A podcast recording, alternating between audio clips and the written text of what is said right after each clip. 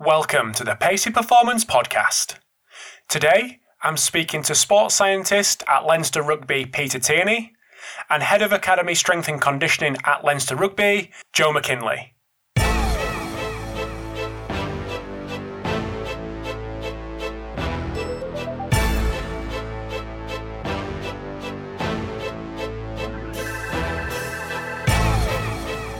Tuning in to episode 223 of the Pacey Performance Podcast. So, a really interesting episode today. So, we've got two people. So, we've got Peter Tierney, who's a sports scientist at Leinster in the senior team, and we've got Joe McKinley, who is the Academy Strength head of Academy Strength and Conditioning, also at Leinster Rugby. So, a real mix of expertise and also from the same club but different areas one academy one first team. So really interesting chat. So in this chat we discuss a really interesting subject when it comes to developing young athletes and that's getting the getting the lads ready for, for the long-term process but also getting them ready on the short-term process just in case they are called up to the senior team. So that balance of long-term athlete development and development for now. So really interesting chatting to get their both both their perspectives coming from a senior and an academy point of view. We also discuss the relationships being built um, around the the player during their development, and that's with the head coach, their uh, their coach for their age group, maybe their physio, their strength and conditioning coach, and we also discuss uh, monitoring load and actually aiming in the academy to mirror the load in the first team so the, the guys are ready to make that step up. So some really interesting chats um, in this in this episode, which I hope you'll enjoy with Peter Tierney and John McKinley without getting bogged down into supposed to you know the normal S and C stuff, it's profiling a player is both physical mental, moral, and all that. But I think the, the, the main thing we need to do for the player is, is clear the mist. You know, when we're when we're speaking to coaches about a player, I think we have to be as colourful as possible. You know, so the play, the senior coaches understand the player in and out. You know, they understand you know all the context about the player, the player's playing experience. You know, um, his training age, where he comes from, what has he been exposed to before. But then for speaking to a player, it's quite the opposite. I think we have to be very black and white. This episode of the Pacey Performance podcast is sponsored by Exxentric. So, Exxentric are a Sweden based company and is a developer of the groundbreaking flywheel training tools, the K Box and the K Pulley. And since its founding in 2011, Exxentric products have gone on to be used in Major League Baseball, Major League Soccer, NFL, NBA, a number of uh, other leagues around the world, including the EPL, where Leicester City, Chelsea, and Arsenal are among their customers. So, just to give you a brief bit of background on flywheel training with the K box and the K pulley. So, backed up by multiple academic research studies, it's been shown to increase strength training effectiveness by not relying on gravity but the inertia of the flywheel. So, that improves the efficiency of training programs while lowering the total cost as compared to traditional training methods. So if you'd like to know more about Exxentric's products, the K-Box and the K-Pulley, head over to their website, which is exxentric.com, and that's spelled E-X-X-E-N-T-R-I-C.com, or follow them on Twitter or on Instagram at go underscore exxentric. This episode of the Pacey Performance Podcast is also sponsored by iMeasureU, who are a world leading inertial sensor and software platform which is able to quantify body movement and workload metrics in the field.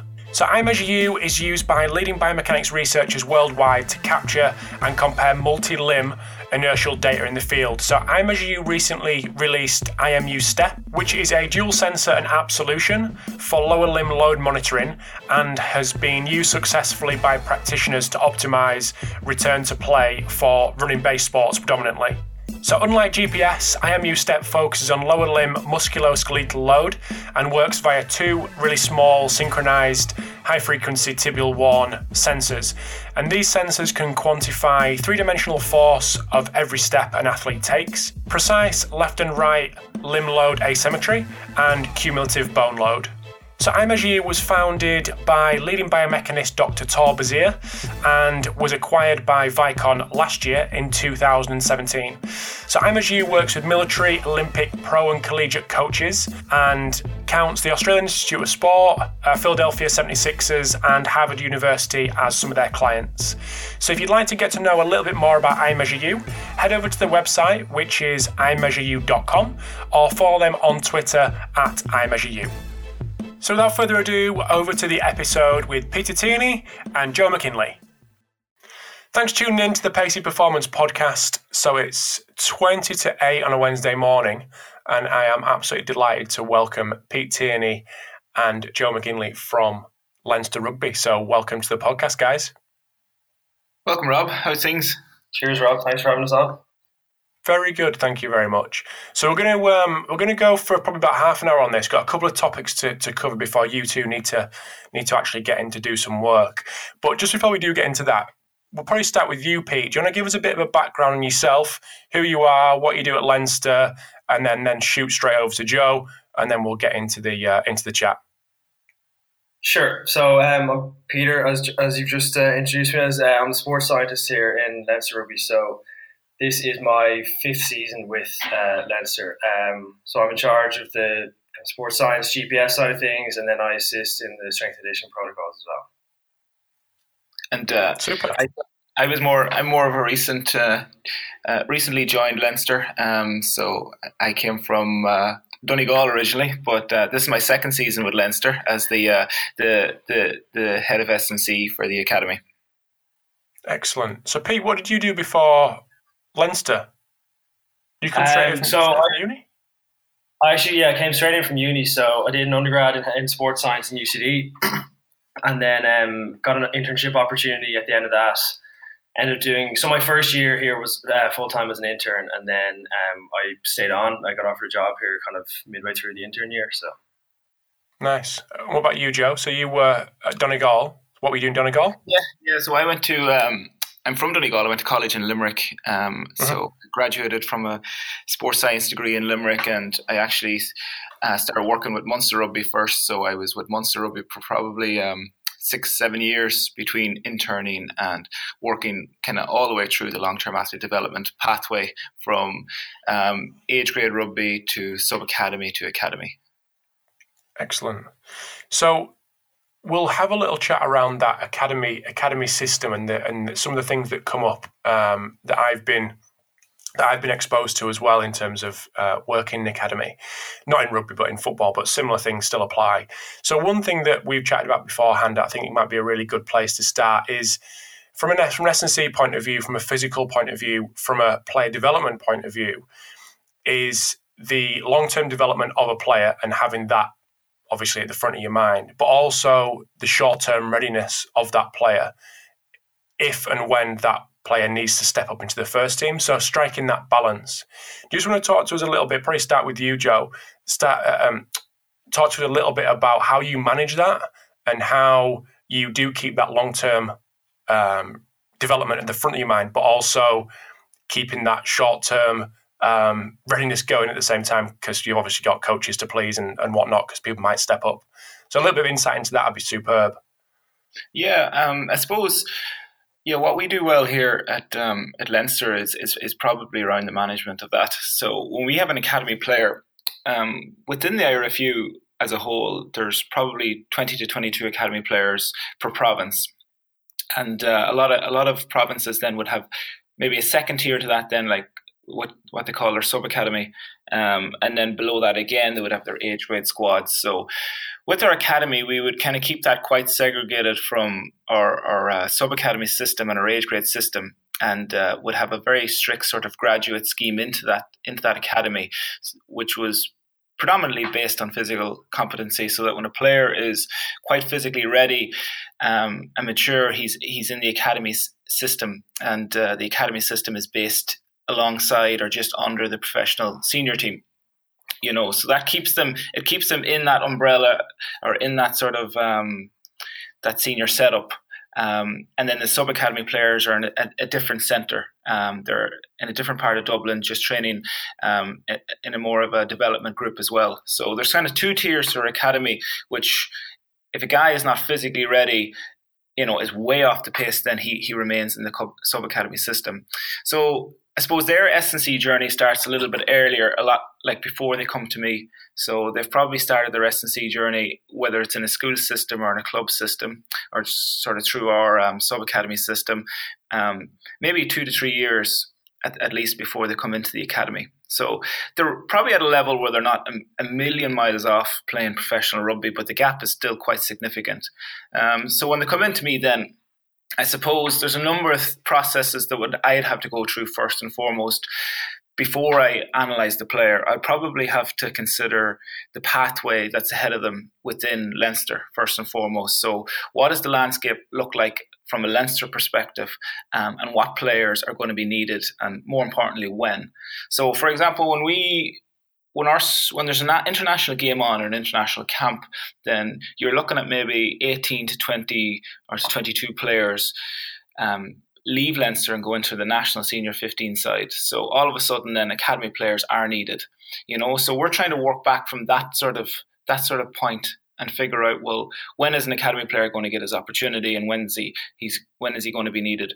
And then it's a matter of working back from that point with the players that you have. So let's just say for argument's sake it's back rows or, or sevens or something like that then we know that maybe you know this six nation period or the next world cup period you know a lot of our senior back rows are going to be with ireland then we need to start filling the gap with academy players or development contract players and then we start planning their journey from the endpoint and work back. So if I have a young second row or a young back row, then I'm suddenly thinking, is he in a position to play for Leinster come Six Nations or come um, September for the for the 2019 World Cup? And if he's not, then you know I need to we need to plan that journey, you know, a little bit more. Uh, a little bit strictly, like, you know, so it could be from a rugby perspective or a strength conditioning perspective. And then that'll start a conversation nice and early then with the coaching staff um, in trying to prepare that player. So it would be me sort of sort of trying to solve a problem before it ever happens, you know. So not just waiting to a point where, you know, Leo or Stuart or somebody will come to me and look for a player and go, oh, you know, we're going to bring him into senior training. Um, you know, and if he's if he's way off the pace, then you know I'm going to be in a little bit of bother.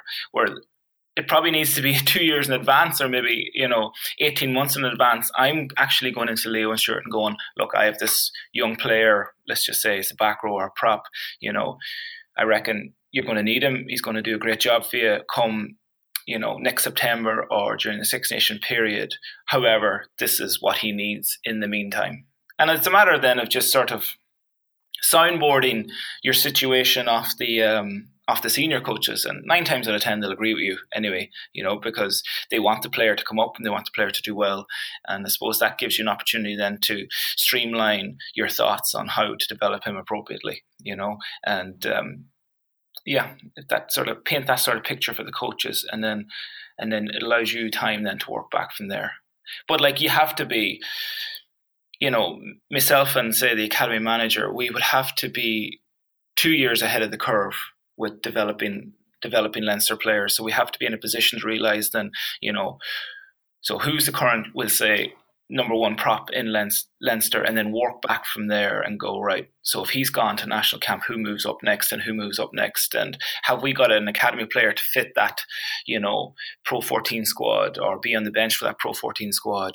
And if we don't, then we need to start looking below in the sub academy and go, well, you know who's down there and what needs to be done there you know and you might you might have a gap in your in your in your in your system somewhere you know you could have um, you could have maybe a year three prop here in the academy and you mightn't have anything else below that for a while. So all of a sudden you're you're you're not scrambling because you have loads of time but you're putting a lot of investment then into the physical development of of other props maybe in the sub academy so that in two or three years time by the time they get here you know they're you've you've thought out their journey a lot you know a lot better.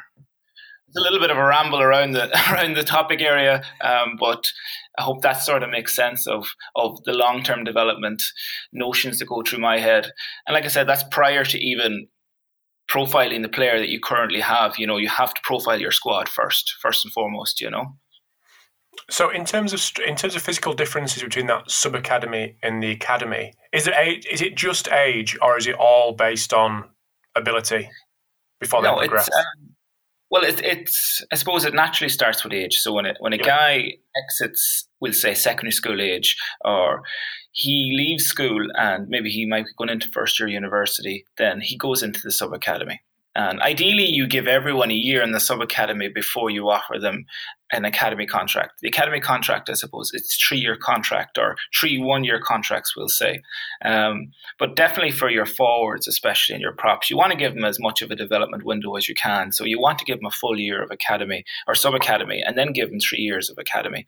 That's probably the you know the most responsible thing you can do. But obviously, in the world of sport, you know you would have you know contracts on the line, or maybe other clubs offering contracts, things like that. Then you might have to contract a player quite early, you know, but we would tend to like if he was if we, he was contracted and he was physically, you know, quite young, we'll say uh, a training age of one or two, then we would leave him in the sub academy.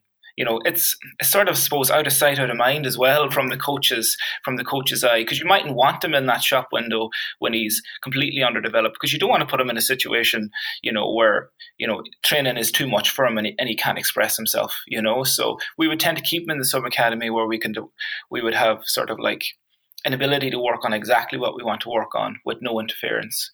And uh, we would leave him in there for a year before he'd come up to the academy.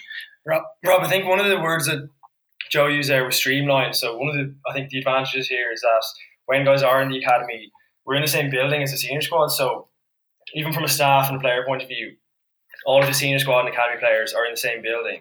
So from time to time, if uh, some of the senior players being managed, Leo or Stuart some of the senior coaches might go, look, Joe, we need these couple of players to fill a couple of gaps in training, and they get sort of drip fed in, sort of even in even in windows where all of our senior players are here. So I think the advantage of having everybody in the same building is definitely apparent for guys kind of transferring from the academy into senior squad from a training point of view, because all the players know each other as well. So when they come in to train, with the senior squad or then playing and they get their first cap, somebody gets injured, they slot in. It's pretty seamless. Um, they kind of know what's going on. They know everything that happens in the gym. They, they're in meetings or in walkthroughs and stuff. So I think that's a real advantage that that we have here.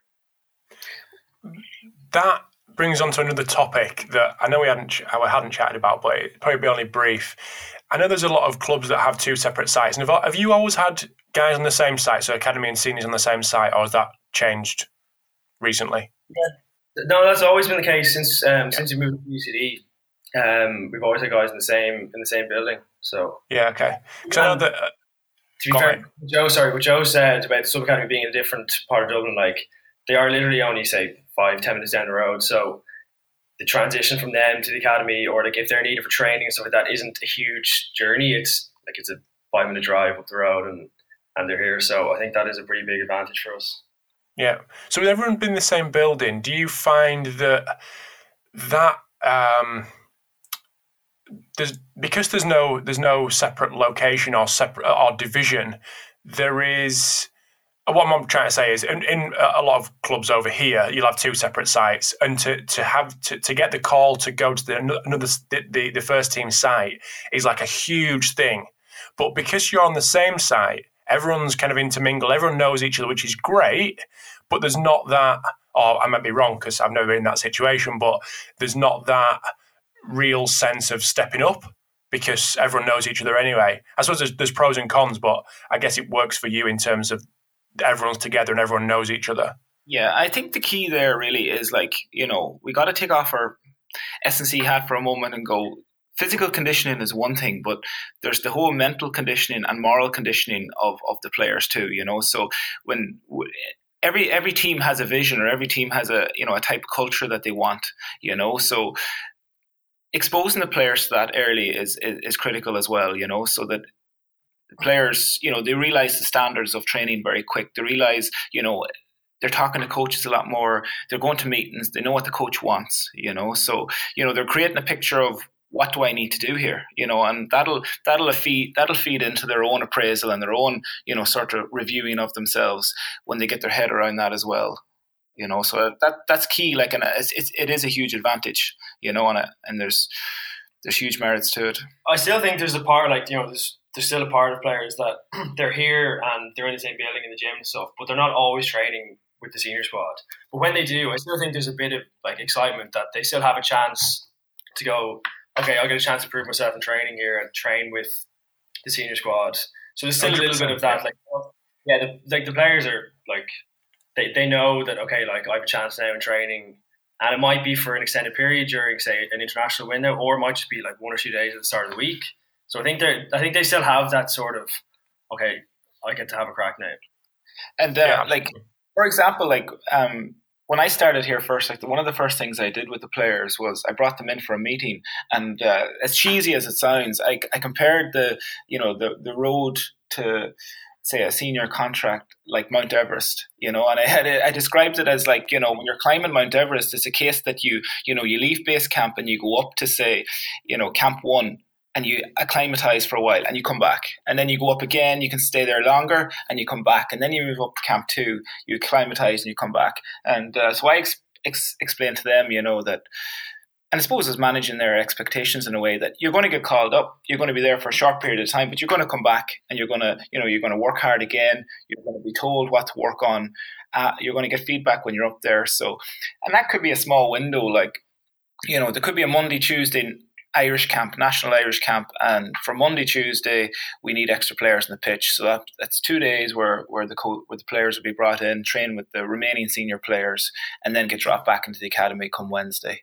And I suppose what our senior coaches do very well here, at Leo and Stuart and the lads, would be sort of reset the sort of like the culture as soon as the academy players will come in you know so leo even there before the november series brought all the new players in that would be used for training and just went over the club's values and the club's just general standards and cultures and got the younger fellas to introduce themselves um, you know and simple little thing like you know what is what's your first memory of Leinster and then went around and asked some of the senior players as well and sort of broke the ice for them yeah, yeah. You know? That's the, I think that was that was excellent because it just meant guys suddenly you know they were embarrassed by having to speak in front of the room first before they had a chance to go out and maybe embarrass themselves on the pitch or something like yes. it, it broke the ice nicely you know and I think we've got a we have a huge responsibility to manage their expectations for those situations and explain to them quite clearly look you're going to train with the seniors but you know your first cap mightn't be till next year. And the our academy manager here, Peter, will, will do that very well as well, where he'll sit down with a player as soon as they come in and is like, what do you expect to do this year? And a guy might turn around and is like, oh, I expect to play for, you know, three or four pro 14. And if that's a realistic goal, we'll, we'll back that and we'll say, yeah, we, we would back you on that. But we might turn around to him and say, look, that's probably not the case this year. You know, look at the profile of the players that are ahead of you. There's seven or eight players maybe in, in, in that position. So, you know, you concentrate on club, you concentrate on your our Celtic Cup League or our A League, and then, you know, we'll aim for next September preseason as being your first senior senior feature. You know, and managing that expectation is huge because guys will just start to stress if they don't know what's happening or they don't know what's around the corner, or if they don't know what the coaches are thinking about them again, they'll just they'll just stress and it'll just it'll not help their development. Whereas if they know exactly exactly that, all right, this is what's expected of me. I'm going to play A League, I'm going to play Club League, and be ready for next September then to play my first senior preseason game.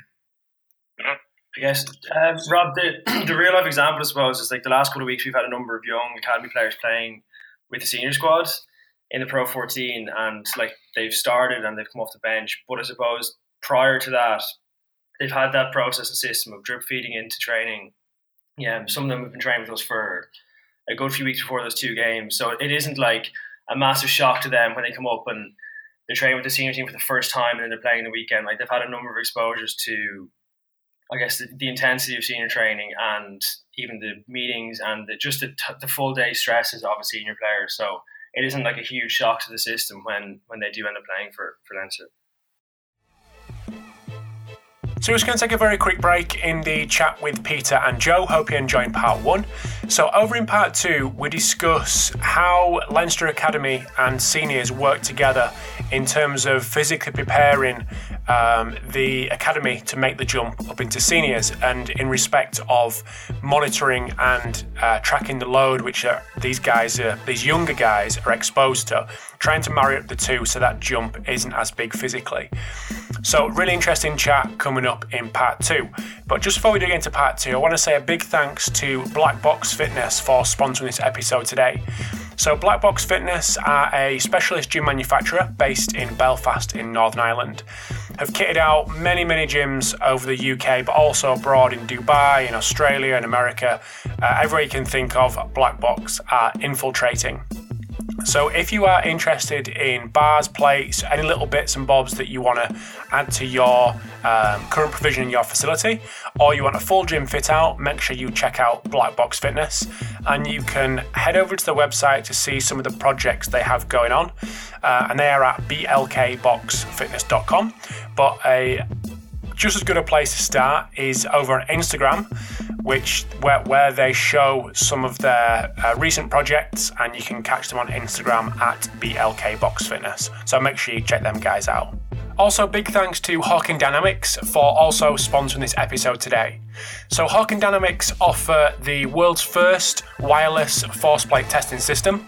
So the Hawkin Dynamics system is built around what coaches want so they can test in the real world and not just in the lab. So you're able to capture reliable data on all athletes in a matter of minutes and monitor progress from their cloud-based system from anywhere in the world. So, as I've mentioned, the Hawkin Dynamics force plates are wireless, which means they're portable, and they're also trusted by teams at a number of different levels in a number of different sports. So, integrating force plates into your athlete monitoring system uh, could not be easier and more affordable.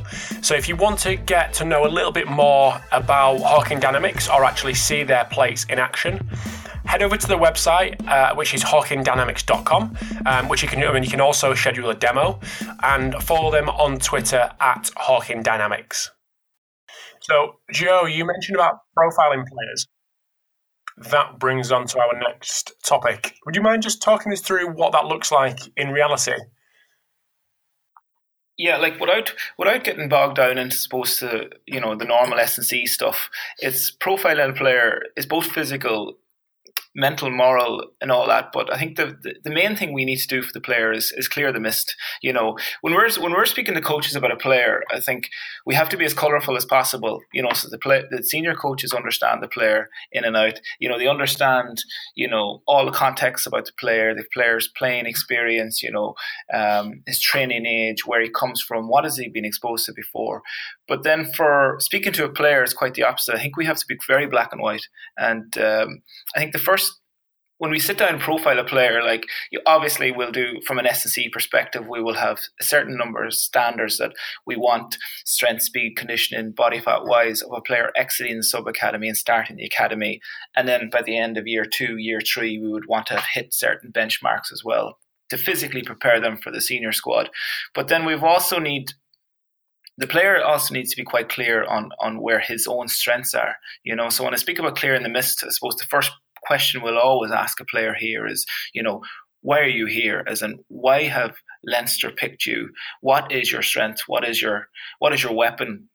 For want of a better word, you know, so that they know exactly what that is, you know, and like if that is say ball carrying or is that you know beating the defender on the outside, then I suppose from a, for a confidence perspective, we work on that a lot, and we bring a lot of our S and C talk or back to that example you know, and that'll keep the player quite motivated as well. And it'll also mean his motivation will be very self determined in the sense that he'll want to work on that. You know, he'll have ownership over that.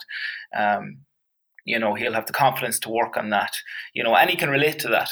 You know, so we would do that with our players first and foremost, and then we would also question them. Maybe what are they not good at? You know, so and is their weakness is their weakness so obvious that it's actually keeping them off the pitch? Because if it's not, then I think you're still if it's not, you're probably best just to sort of continue working on his strengths because that's what's going to get him on the pitch. He's here for a reason, or he's here because a coach sees something that they really like, you know, and that you just want, you know, get a player to a level where he can use that weapon more often in training or maybe in in a in an A game and coach will see it there and then he'll bring him into senior training he'll see it there again and, and then he eventually throw him on a pro 14 squad and he can finally use it again there you know so I suppose profiling a player starts there you know so it's not just a physical profile you know a player will get a lot of confidence from getting that sort of feedback as well. And I think that's probably worth more than telling them, "Oh, look, you're really strong. You're a really good squatter." You know, it's it's probably better to say like, you know you're really good you're really good ball carrier your, your leg drive is excellent in the contact you know and that comes from your really good squat you know and if you were to maybe combine that with with a little bit of extra speed or whatever that is, then that's going to bring that on no end. You know, and I think a player will buy into that a lot quicker than you sitting down and just, you know, talking about a force velocity curve to him. You know what I mean? So I think it's, it, it, it clears the miss. You know, it makes it, it go that, oh, okay, if I do this and I get better at this strength exercise, I'll get better at this. It'll have a direct impact on my rugby. So it's quite a holistic profile. Do you do any psychological profiling with the with the young lads?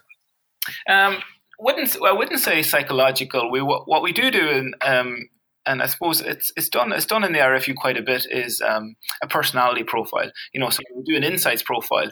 You know, and I think what that does for the player is you know it sees it sees their sort of like baseline or their their everyday characteristics. So whether it's um, I don't know if you're aware of the insights profile, but it, it categorizes people into sort yeah, of yeah. four dominant quarters of like you know red, red, blue, yellow, green, and once a player is kind of aware of where he stands, you know, and where maybe the head coach stands, and you know, or what color I am, then they soon learn how to how to communicate, and they're a lot more aware of their own sort of um, communication styles, you know, and their own behavior. So it wouldn't be it wouldn't be a it wouldn't be a psychological profile as such, just be that, you know. But we would also have a lot of, you know, we don't we wouldn't have a sports psych in here, but we we would get people that would come in and maybe speak about culture and standards and you know that sort of thing as well you know and I think the psychological profile you'll you'll soon pick that up like I think the onus is on us too, you know, to really understand the players, really, really to get to know the players, you know, because we, we do a lot of screening or we do a lot of monitoring digitally, but like we do forget that we miss we miss the non-verbals, you know, through a lot of that, and you you miss the, you know, you weren't you're not going to pick up psychological traits, you know, doing your morning wellness every day with a player. I think the onus is on us is to build a, a, a, very good rapport with the player. So once we know, like, if we know a player is red in that personality profile or he's yellow, then we know what's going to make him tick, you know. Or if he's blue, we know what's going to make him tick. You know, we, we know he's probably going to be a little bit more detailed and organized. And the yellow guy is going to need a, a warmer welcome in the morning when he comes in, you know. So I suppose that's sort of profiling a player to a degree as well. But the onus the onus is on us then to really get to know the player. Pete, I'm guessing you're a blue. yeah, I actually am. Uh, blue. What am I? I'm, I'm mixed enough actually. Uh, a little bit of little bit of red and yellow and uh, green as well. But if you can guess from uh, Joey's pure green. Yeah, I'm like a prime. I'm a primary school teacher. Actually, I actually was going to be a primary school teacher. I didn't get the points in in uh, secondary school, so that led me down here. But yeah, um, yeah. So we actually, like, it's actually funny. We um, the staff got done as well. So even as a performance department, so physio and S&C and rehab, we actually have quite a good mix of people. So um, after we all did it, we just put it onto like the one wheel just to see where everybody sat. And like we have people that, like Joe, that are in the green. We also have people that are blue, that are very detailed. Uh, a few red and yellow characters as well. But I think one of the things that we're, like our department seems to work well because we have a good blend of different types of people.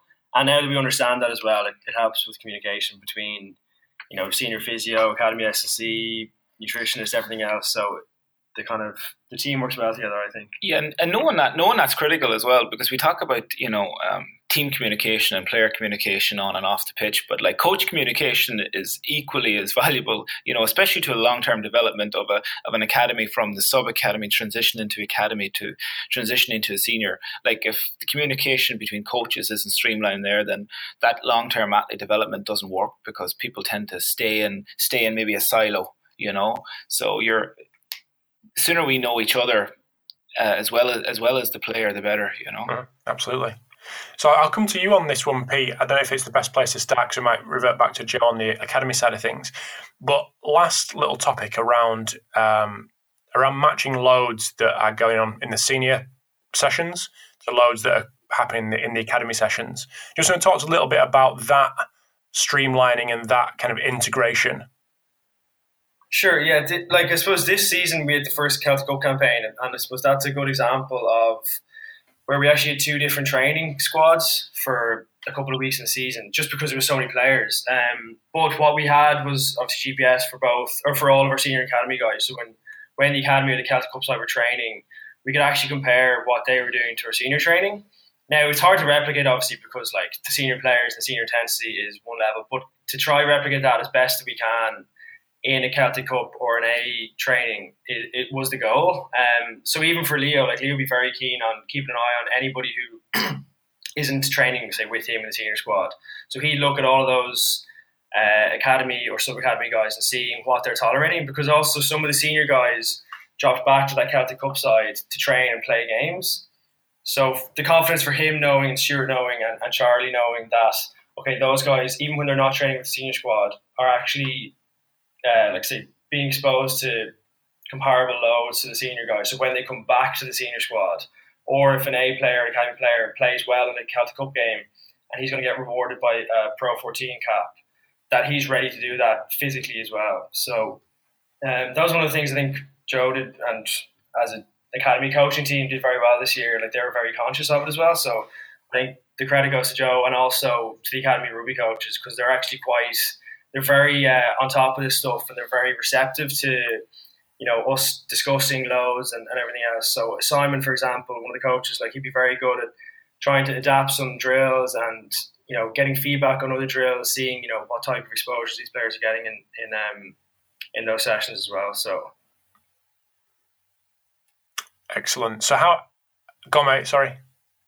Yeah, no, I don't think I was going to add anything to that uh, per se. Um, like, I think it's I think the practical side of that is critical as well. You know that you know there is a system in place that you know myself and Peter would sit down. You know whether it's a Monday morning, it's a Wednesday, you know midweek after after the last training session, and it's a Friday morning again to get that balance between, we'll say, senior players, A players, non-select players, and returning to play players, so that you know we're actually making sure that it's quite an even playing field in terms of load across the board there. You know, so if the team is training, we'll say on a Monday and a Tuesday, then that they might be separated into an A squad and a senior squad. Then there's a meeting set up straight away then for myself and Peter Wednesday morning or Tuesday evening to go right where are we at in terms of you know acute chronic load for both squads you know high speed running or high speed efforts for for both squads? And it might be a case then that going into Thursday's session I know that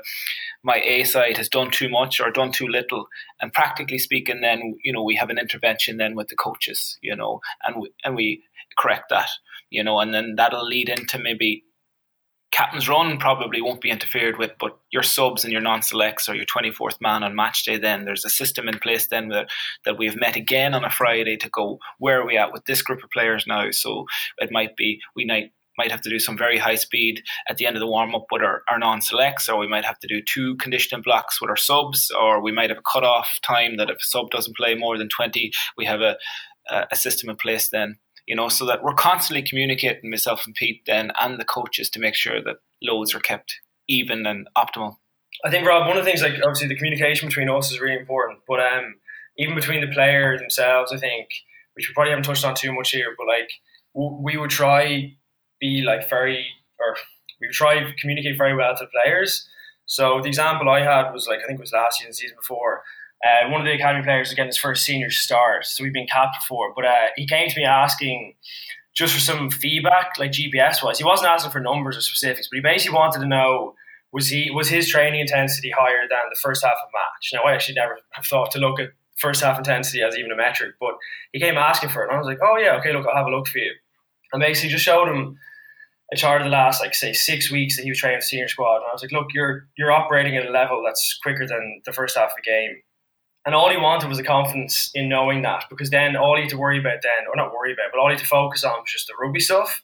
So I just thought I just thought there was really good use of like GPS as opposed to worrying too much about metrics and figures and stuff. All the player wanted was a little bit of confidence going into the game, saying, "Okay, look, you from what you've done in training, you're fit enough to to to handle the demands of a senior Pro 14 game." And like I just saw like the the lift of like relief and stress off his shoulders because he just had that one confidence statement. He was like, okay, I'm fit enough. Now we can just focus on tactics and rugby stuff. And it just, I thought that was really good use for for GPS. Uh-huh. Yeah, and I suppose that that can tie into Rob. If I could jump in there on like just overall physical confidence is huge, as as, as Pete gave a, a, an example there. But like that might be, you know, you might need to paint that picture across the board too. Say if a guy sets a PB and a clean, you go all of a sudden, and you know if he cleans 100 kilos and, he, and he's weighing 85 kilos, like you're you're giving him a, a bum tap, going congratulations, you know what I mean? But mm-hmm. you're you're painting the picture as well, going look, I'd back you now to, to stop a player on the line, you know what I mean? Or if, if there was players running at you all day, I would back you to chop them all day because you know if a small winger is running at you and you tackle him 50 times, you're still nowhere near your one RM on your clean, you know what I mean? Yeah. If he weighs 90 kilos, and it's pretty it's pretty simple picture, you know, and it's probably not that accurate, but like confidence he'll get from that, you know, and um, or even if players are rating themselves in terms of strength. And I had it recently there. We did another group of um, IPPs, which is our, our individual player profiles. But, you know, I had a couple of second rows, back rows, and front rows coming into me, and they rated themselves, you know, one out of five on their speed. So it was red. And I was like, I was like, what are you comparing that to? It's like, oh, my top speed's only whatever, you know, 8.5 meters per second. I was like, but you're a second row. Like, what is speed to a second row? And, um, you know, and it's just like, you know, as like, our agility and they measure their agility and they give it a one out of five. And I'm like, man, you always break the gain line when you're playing. You know what I mean? Your leg drive is excellent. You know, you've missed very few tackles. That's agility. You know what I mean? As in you stepping a player or beating a player or, you know, defending against a player. That's that's you moving quite agile there, you know. So and it's just giving them that reassurance, that physical confidence to go that okay, I'm actually in a good place here. And um, you have to compare that, you know, there's times you have to compare that directly to players ahead of them as well. So senior players and go, where would you rate your speed versus this particular player? So that you're you're evening the, the playing field as such by comparing them to a player in the same position. You know, and you could use that both ways to show how big the gap is or how narrow the gap is to a player, you know? I think, I think all that comes just from a bit of knowledge from them, Rob, and even like Joe did a very good thing earlier on the season with the new academy guys. He basically just sat them down and sort of explained a lot of things. He explained the GPS thing to them because we want like we GPS guys when they go to club training stuff like that. And he just said like you know this is what we're doing through information. Like we we're using it to help manage you so that we can bring you to tolerate the physical loads of a of a senior training week or a senior training season.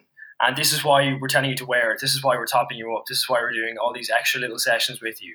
And like I think they all that resonated with them a lot, and they kind of get it now, and like they seem to interact and understand the information, not just GPS, but like Joe was referring to, like the agility stuff, the max speed. So the knowledge thing, I think there is uh, is pretty important as well. Yeah, and the guys guys take a lot of confidence from achieving that too. Like because you know if you know the deluxe model is a guy coming to me maybe after a game and go, I need to do a run. I don't think my load is high enough, and it, it does happen, and it, it's great when it does happen. But even just in general, that you know, a guy doesn't feel punished when you're topping him up, you know, or if a guy is not being selected, you know, you're going to him, and you, you know, if you're quite integral and you have you have clear standards on what you want out of your S and C program from a from an on feet perspective, you know, guys guys will appreciate that, you know. So it's not a case that, you know, you're taking the subs out for a run in an empty stadium after a game or you're topping him up on a Friday when he's not picked. He knows why now. He knows it's to keep his load ready and he knows that you're having that short term readiness in your head all the time. And so if I'm bringing a player out on a Friday and he's he's not you know, we've seen the first team off on the bus, we've seen the A squad off on the bus and next it's just me and him left left here in in in um, uh, in UCD, then he knows why we're we're we're running this evening. You know, it's know that if he's needed next week, he's physically primed, he's physically ready to go in. You know, and then he can just focus on the rugby. Excellent. One one last thing before I let you go, because I'm conscious that you need to shoot off. In terms of the coaches who are getting their sessions manipulated based on the to, to match the or try your best to match the, the loads of the, the, the seniors. How's that dynamic work? And it, I suppose it comes back to the long term development versus short term readiness. How are the coaches with that? Are they happy with how you deal like, with that situation? So specifically, the academy coaches, like we're not, we're never going to like myself and Joe aren't going to write a session. That's that's their yeah, job. And yeah. Never, you know, we, we take like we're the ones planning the content and stuff like that. But I guess the the adjustments that we can make, say for example, say if a if the backs are doing a certain drill, like myself and Joe might sit down going, look, oh, I think the, the backs the last session We're a little bit low on high speed running. Let's, you know, chat to Simon who's in, who's doing that drill at the time. You know, we, we might extend the distance in that drill by you know, 10 meters length and five meters width. And that just creates, so it's still his drill, his content, his scenarios, and the coach's scenarios, but like we've just sort of adapted the drill slightly to achieve certain physical parameters that we want. Um, it's a work in progress. I mean, I don't think by any means we're perfect at it, but the coaches here from senior to academy are all all excellent. I wouldn't have a bad word to say about them um, from a training point of view as well. Like they're the content and the intensity and the scenarios and decision making stuff that they bring to the table in training. We're just trying to make sure that what they do physically in those scenarios and in those training drills are reflective of what they need to do before they go play a match. Mm-hmm. Cool. So, uh, like I said before, I know you guys have to shoot off. Do you get? Where's the best place to catch you guys on social media before I let you go? Joe Joe's big on Twitter. Yes, he's huge. he's absolutely yeah. huge. Do you know your uh, Twitter? unfortunately, I do. I do. Have, I, I wouldn't even know the name of the handle now. To be honest, um, I think it. I think it's Joey McGinley or McGinley Joey. I think it's. I think it's that. You'll soon. You'll soon soon see my big head if you. If you. If you uh, I guess like we're always look. We're always open for discussion and everything. So I mean, if, if anyone wants to reach out, that's. That's, yeah. Um, yeah. That's definitely. You can send on an email or anything. Absolutely, yeah. Look, I wouldn't be I wouldn't be very active on social media, but yeah, love love when people reach out and chat, you know, and and anyone in any sort of background of of S and C or or high performance, so that um, always always love to chat. Beautiful. Well, thank you very much, guys, for for getting early and um, and jumping on and having a little chat. So we'll, yeah, really appreciate it, and um, we'll keep in touch and speak to you both soon. Cheers, Rob. Thanks so much for having us. That's brilliant. Thanks a million, Rob. Thanks, guys. Thanks for tuning in to episode 223 of the Pacey Performance Podcast. Hope you enjoyed the chat with Peter and Joe. Big thanks to these guys for uh, creating time in their diary at half past seven in the morning to come on and chat about all things Leinster rugby. So, also big thanks to Hawkin Dynamics, to iMeasureU, Black Box Fitness, and Exxentric for sponsoring this episode today. So, I've got some cool guests coming up over the next couple of weeks. Make sure you press subscribe on your chosen podcast player. And I will speak to you next week.